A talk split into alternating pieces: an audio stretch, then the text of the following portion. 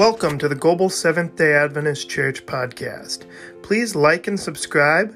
Also, visit us on social media um, on Facebook, that's Global Seventh day Adventist Church, or um, we also have Instagram, Global's Youth. Please check us out there. Also, um, on our website, globalsdachurch.org. Um, please uh, join and join us Sabbath mornings at uh, 9:30 a.m. for Sabbath school and 10 a.m. for church.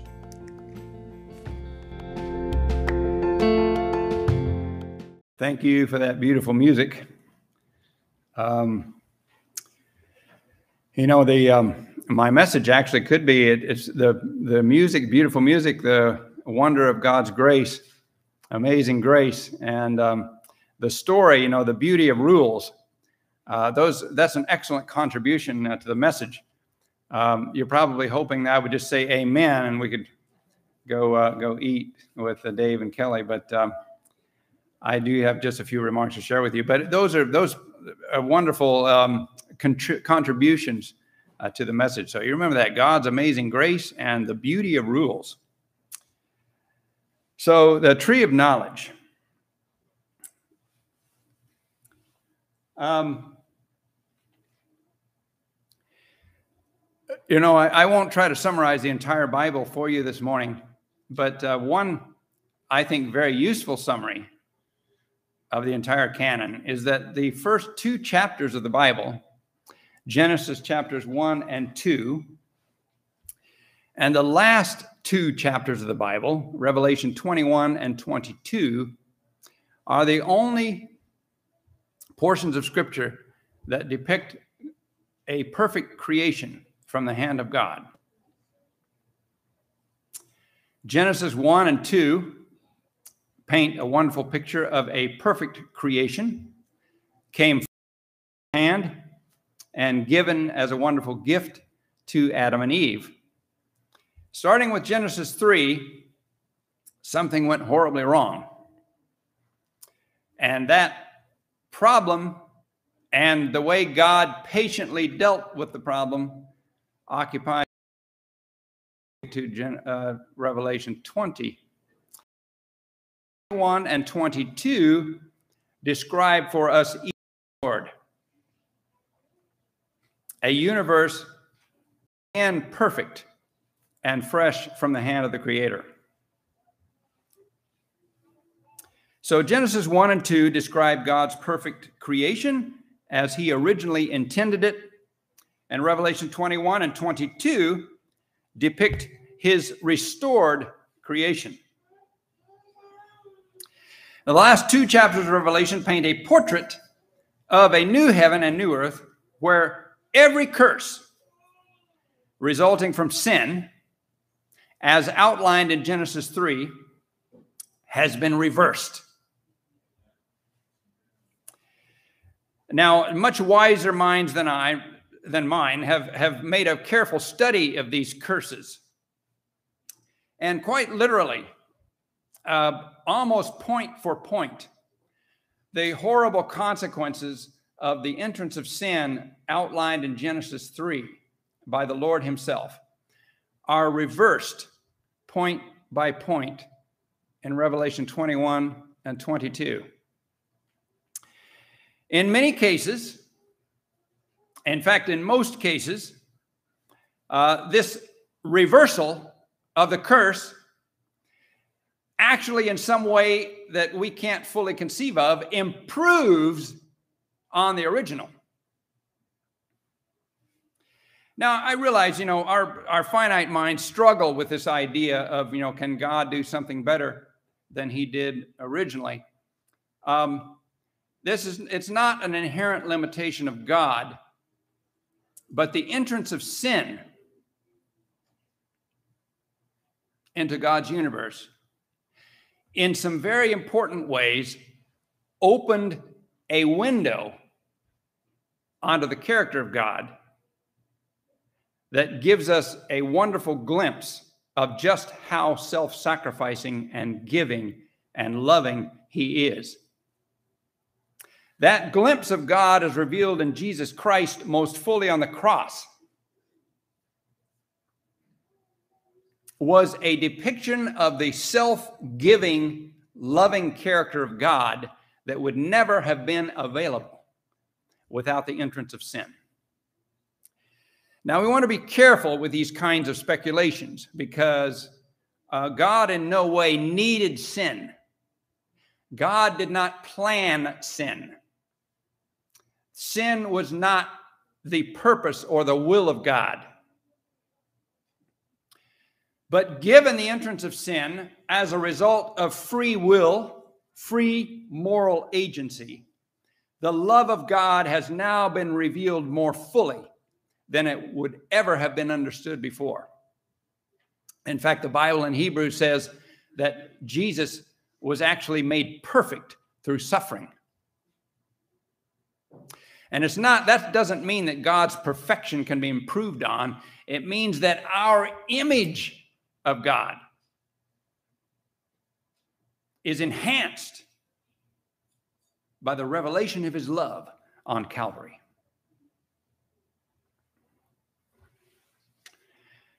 Now, the scripture reading read included this verse, and in Revelation, um, in fact, throughout the Bible, but particularly in Revelation, we're reminded of this that whatever is in the middle, uh, something that is observed by John in the midst, this centrality uh, in Revelation indicates importance or significance or value. And here in Revelation 20, verse 22, verse 2, it says, In the middle of its street, that is the New Jerusalem, and on either side of the river was the tree of life, which bore 12 fruits, each tree yielding its fruit every month. And the leaves of the tree were for the healing of the nations. Now, if this is a description of Eden restored, every curse being reversed, we notice something that seems to be missing from the original Eden.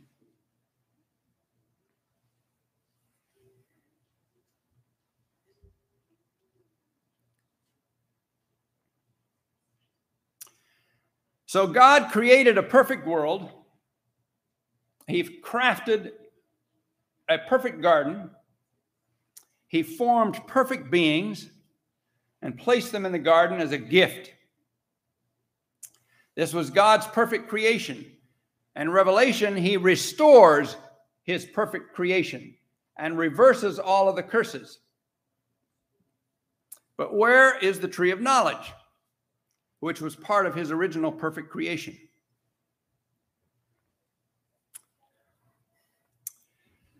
Now, Revelation's priorities, I, I, think I emphasized this already, but we'll just you know, sort of reiterate this.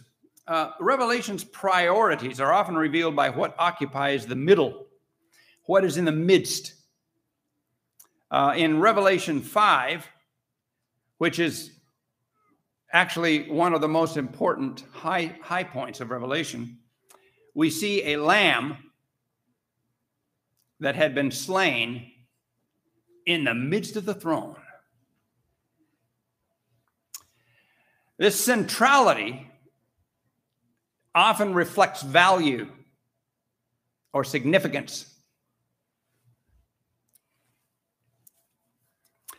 Now, does this scene of Eden restored, the creation of God reenacted, reversing all of the curses of sin, does it somehow prioritize eternal life as offered in the tree of life over freedom?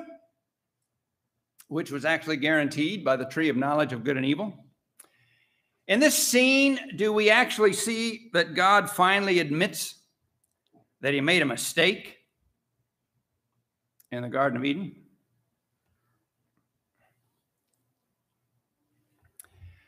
Well, now, our Jewish brothers and sisters, they embrace along with us the Old Testament scriptures and they place prim- uh, particular importance on the first five books of Moses. Uh, you know, they're called the Torah. And their view of life as enhanced and inspired by the scriptures has in view just this life. In other words, the Jewish in Jewish tradition, um, you know, of course, they have not accepted Jesus as their Messiah and the promise of eternal life that he represents and so forth. So, in many ways, um, many modern Jews um, embrace still the view of the Sadducees that, you know, you only live once. Now, we, of course, we hear that voice in secular society all the time. But the Jews also, that, you know, this life is all you have. And the promises of God have to do with the enhancement of this life, uh, increasing joys of this life, having successful harvests in this life, and enjoying the fruits of your labor in this life. And the promises in the old from the Old Testament prophets are primarily interpreted as as a increase in the happiness and the joy of this brief life on earth. Now in Genesis the tree of life and the tree of knowledge of good and evil were both in the middle of the garden. Somehow they are both important in the original perfect creation of God. But this Jewish tradition emphasizes morality over mortality, ethics over eternal life. So rather than, you know, um, pie in the sky by and by, the, the Lord here is giving us in, important and interesting lessons for our life here and now, giving us the discipline of willpower, making the right decision, moral decisions, wrestling with ethical dilemmas, and so forth. That is in play. So, for the Jew in Jewish tradition, they emphasize the tree of knowledge of good and evil over the tree of life. So they, I believe, incorrectly overemphasize the tree of knowledge of good and evil as sort of a lesson book for living life in the best possible way and making the best possible decisions and so forth. And they diminish or de emphasize the tree of life. However, both trees were in the midst of the garden.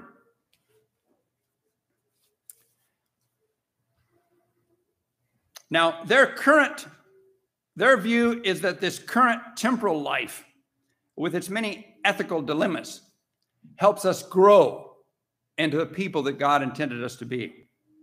But this life alone is in view rather than eternity. Now, moving on uh, quickly to the early Christian church fathers. Uh, they had what I believe is a very enlightened view of the tree of the knowledge of good and evil. It is one that sometimes we have lost sight of in the Christian tradition. Uh, now, I realize some of these early Christian church fathers, you know, that um, they sort of allegorized away the scriptures and there's other lessons that we can learn that they got off track in a few ways. But i think in this in the area of their understanding of the tree of knowledge of good and evil they had it exactly right and it would be nice for us to re uh, re resurrect if you will their their interpretation. They understood the tree of knowledge as guaranteeing freedom or liberty. In fact origen um, you know some argue that he's the greatest christian apologist prior to Augustine, uh, he maintained that God employs persuasion with free, rational creatures rather than constraint. In fact, he generalized that freedom was the greatest law of the universe. So the early church understood this tree of knowledge in very positive terms. Now, um, let me just just very briefly sort of summarize this because you know when I was I always like to say when I was a kid. I mean I you know I'm I guess I'm not a kid anymore. Um, but I do have to admit I'm still confused about many things, and there's so much, so many things I need to learn. And I love digging deep in the Word of God and uncovering the truths that are available for us there. You cannot study the Bible too much. You cannot honor it too much. You cannot exalt the Christ that it reveals too much. Uh, it's going to be a, an ongoing onion of meaning that we will continue to peel throughout eternity. But let me just some sort of inspired speculation here a bit. How did Adam and Eve know that God was their creator? In other words, what sort of evidence would a modern scientist accept as demonstrating that God was their creator?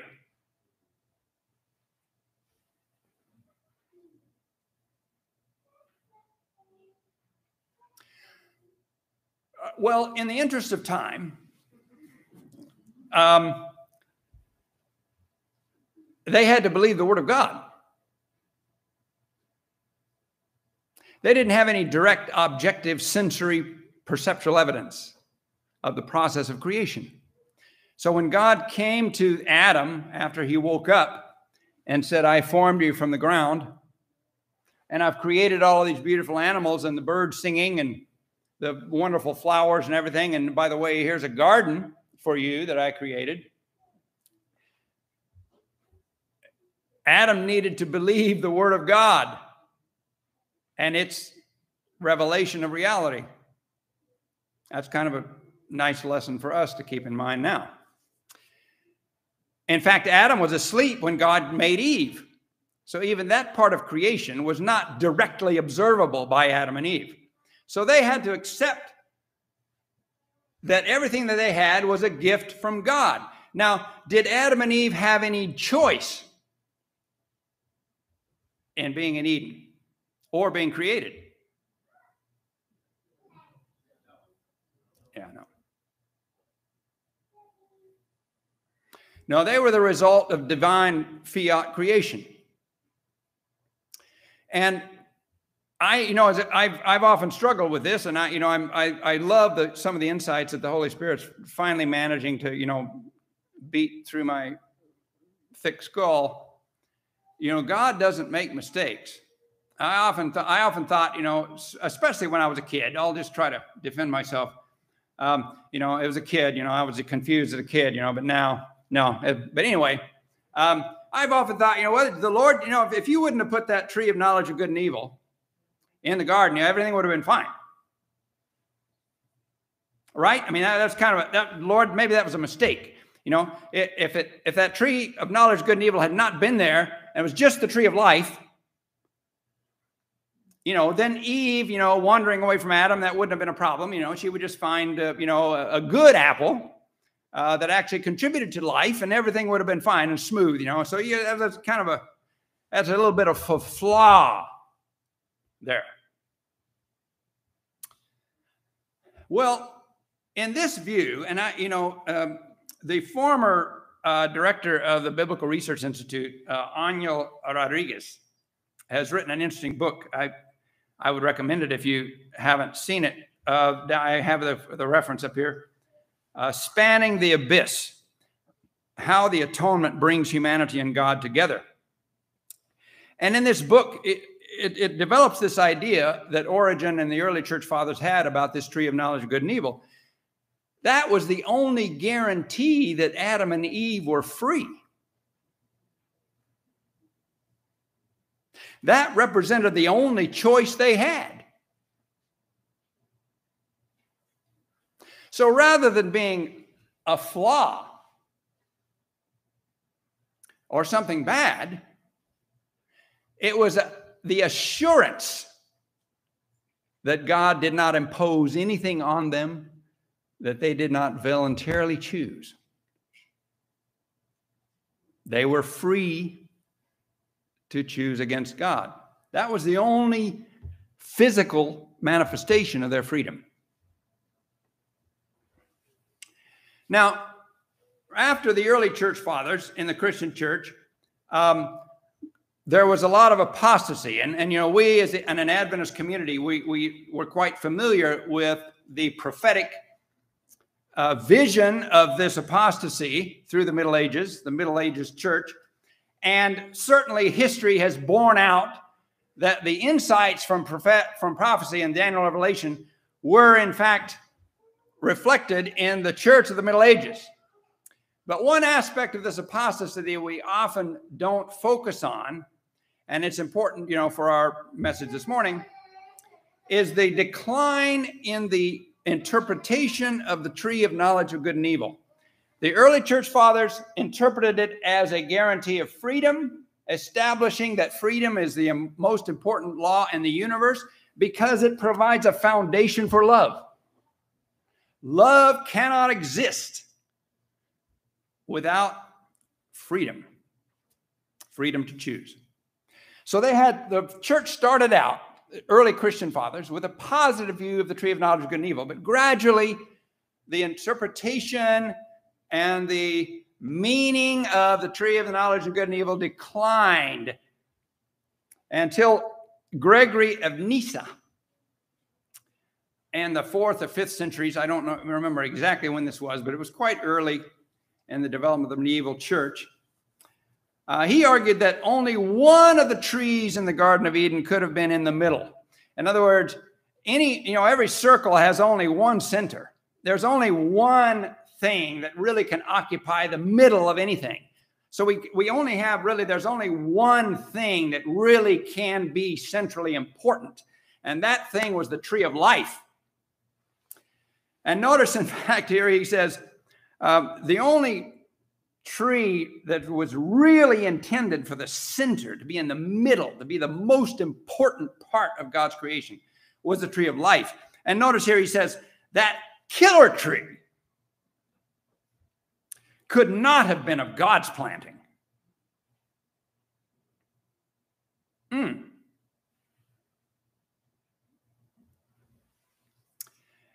Now, Augustine later emphasized that the tree of life represented Christ, and the tree of knowledge stood for the will's free choice.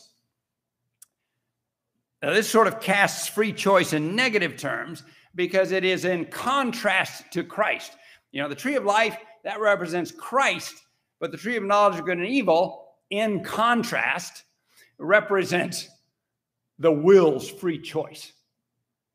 And so we see very subtly that this tree of knowledge of good and evil, rather than being a gift from God guaranteeing their freedom, uh, it, it came to be that came to be viewed as the problem. Human freedom, rather than a gift, became a problem. Now, I just want to back up a little bit and, and look at the serpent's lie to Eve. Now, all of you know there are two very important lies that serpent told Eve, and both of them are still in our world today. Uh, one is that you won't actually die. And unfortunately, with even within the Christian world, people are taught that you don't actually die. I'm not sure why they don't associate that with the serpent's lie, but in any case, it's it's there. So the, the serpent's lie, the deception that we won't really die, is still in our world today. So that lie has been very successfully promulgated down through history. Another lie, of course, that you're familiar with is that we can be like God. And as we know, you know, uh, many uh, the Eastern influences within the Christian church and, and within the Western world uh, in general have led to this notion that you know you can be your own God. In fact, you are your own God. If you really look inside, each of us is a God. And when you realize that, your the your the potential of your life really opens up. So those two lies, we're familiar with those, and they're still in our world today. So the serpent, you know, probably still slithering around because he clearly has a big influence on even the Christian church. But I want us to back up a little bit here and see that the the I believe the most important lie that the serpent told Eve was only implied in his initial question.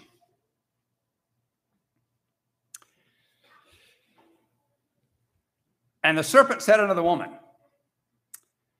Yea, hath God said, Ye shall not eat of any tree in the garden? You, the, the translation is fine if you say any or every tree. Uh, the, the, the serpent's deception is implied as a premise of this question.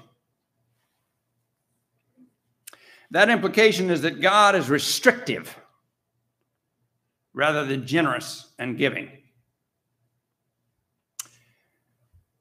The very symbol that Adam and Eve were free, the serpent turned upside down and said that is a illustration that God is denying you freedom.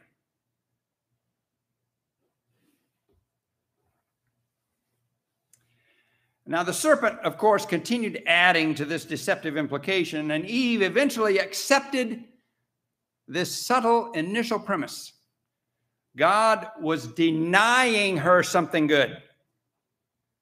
There was some joy that he had shut off from them, some pleasure or advantage that they could only reach if they would eat of that tree of the knowledge of good and evil.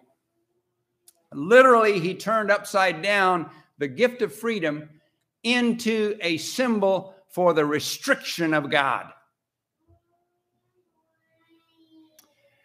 And you know, we're we're still. I believe that that that lie of the devil is now part of our DNA. You know, uh, just like you know, children sometimes resist rules around the house and so forth. You know, in our sinful nature, we often experience God's rules as a negative thing.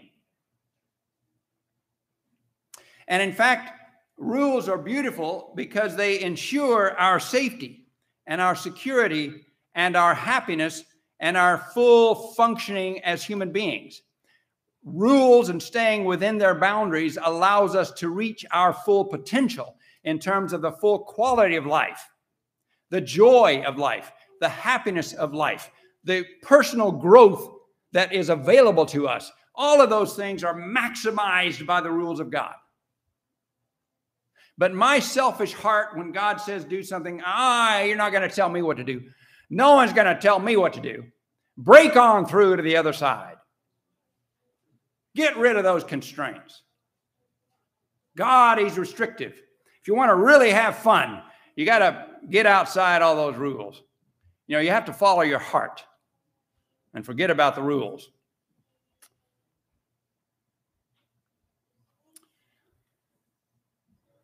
So now, in, in practice, uh, bad theology often leads to bad policy.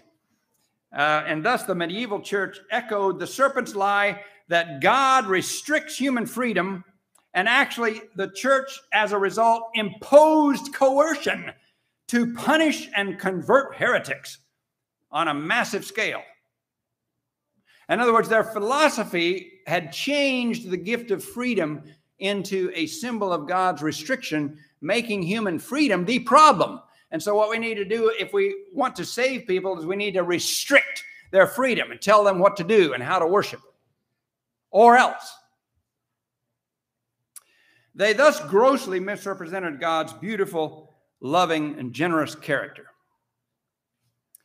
Now, let's take another look at that tree in Revelation.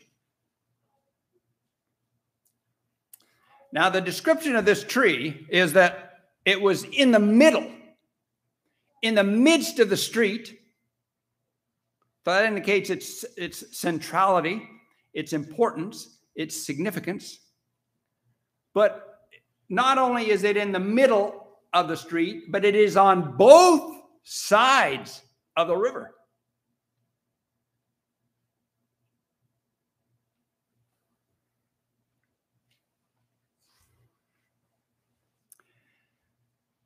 Could it be that the tree of life and the tree of knowledge have now merged?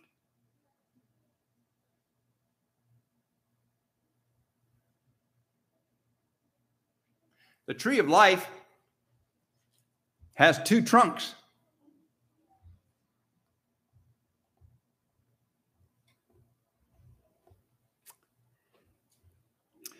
Certainly, the purpose of the tree of life, which is to provide eternal life, and the purpose of the tree of knowledge, which is to provide us freedom of choice, will both remain in the New Jerusalem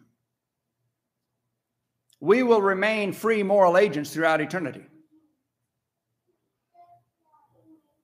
But those two functions of freedom and life had to be separated in the Garden of Eden as a assurance that Adam and Eve would learn to trust God. But in the New Jerusalem, the two trunks have joined.